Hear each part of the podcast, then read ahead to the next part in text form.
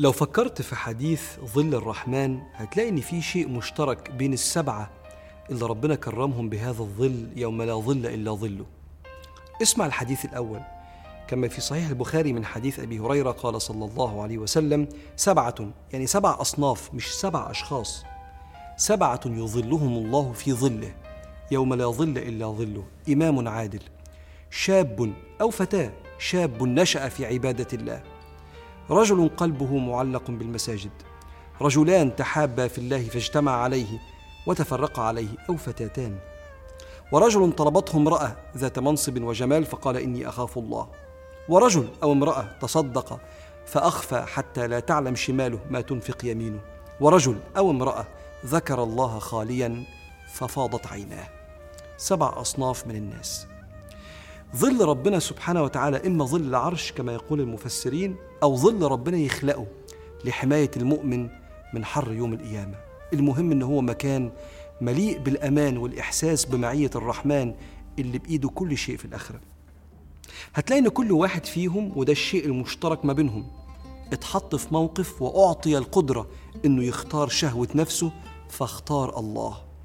فاختارهم الله لأشرف مكان وهو ظل العرش يوم القيامة. وهي دي الأمانة اللي ربنا سبحانه وتعالى عرضها على الخلق الاختيار. فأشفقت السماوات والأرض والجبال منها وحملها الإنسان. إنه كان ظلوما جهولا. السبعه دول ما كانش في حد فيهم ظلوم وجهول. لأن قمة العلم وقمة الخير اختيار ربنا على شهوة نفسي إمام عادل حاكم مدير شركة رب أسرة هو حد كبير. محدش بيحاسبه. هو قادر على تسخير قوته في خدمة نفسه لكنه اختار الله فاختار العدل وإنه دايما يراقب ربنا في معاملة الناس اللي هو إمام عليهم.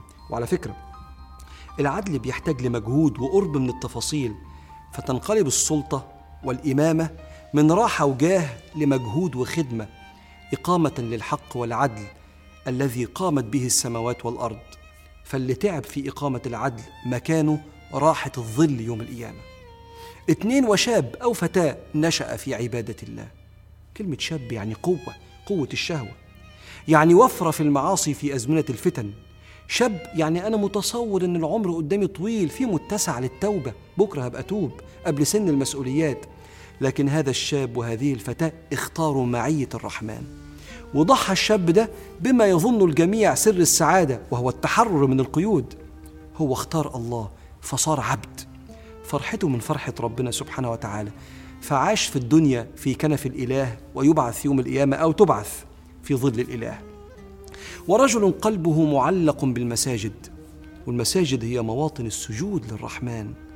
رجال لا تلهيهم تجارة ولا بيع عن ذكر الله وإقام الصلاة.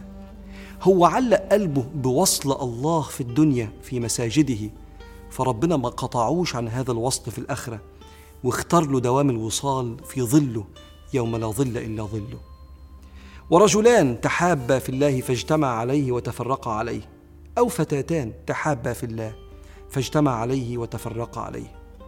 هم اختاروا إن تكون المنافع المتبادله ما بينهم مش ده رابط العلاقة.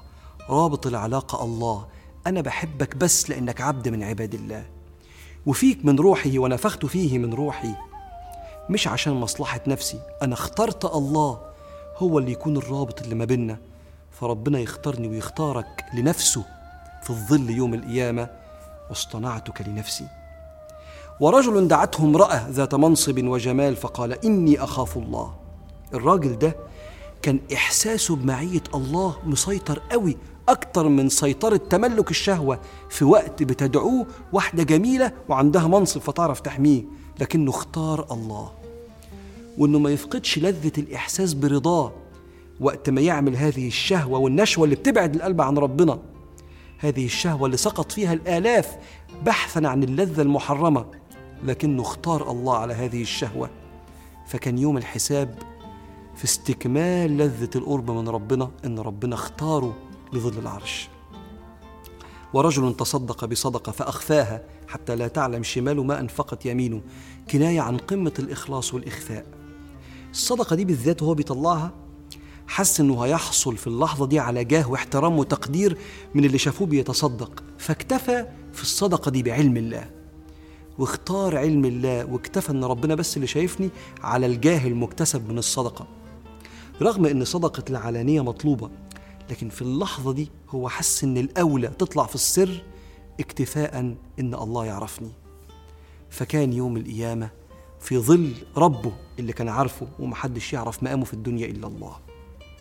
وهيظهر المقام ده في الآخرة لما نشوفه في الظل. ورجل ذكر الله خاليا رجل أو فتاة رجل أو امرأة ذكر الله خاليا ففاضت عيناه. في الخلوات بيسيطر الشيطان على شهوة النفس وتسيطر معاصي السر. لكن هذا الإنسان اختار معية الله إنها تسيطر على وصال روحه بربنا سبحانه وتعالى. واختار الذكر في الخلوة مش معاصي السر في الخلوة. فاختاره الله على رؤوس الأشهاد أن يروه في ظل الرحمن. السبعة اختاروا ربنا.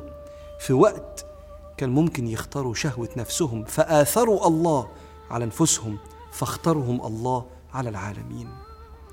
فاللهم يا رب اجعلنا ممن هديتهم في الدنيا لطاعتك واصطفيتهم في الآخرة لظل عرشك.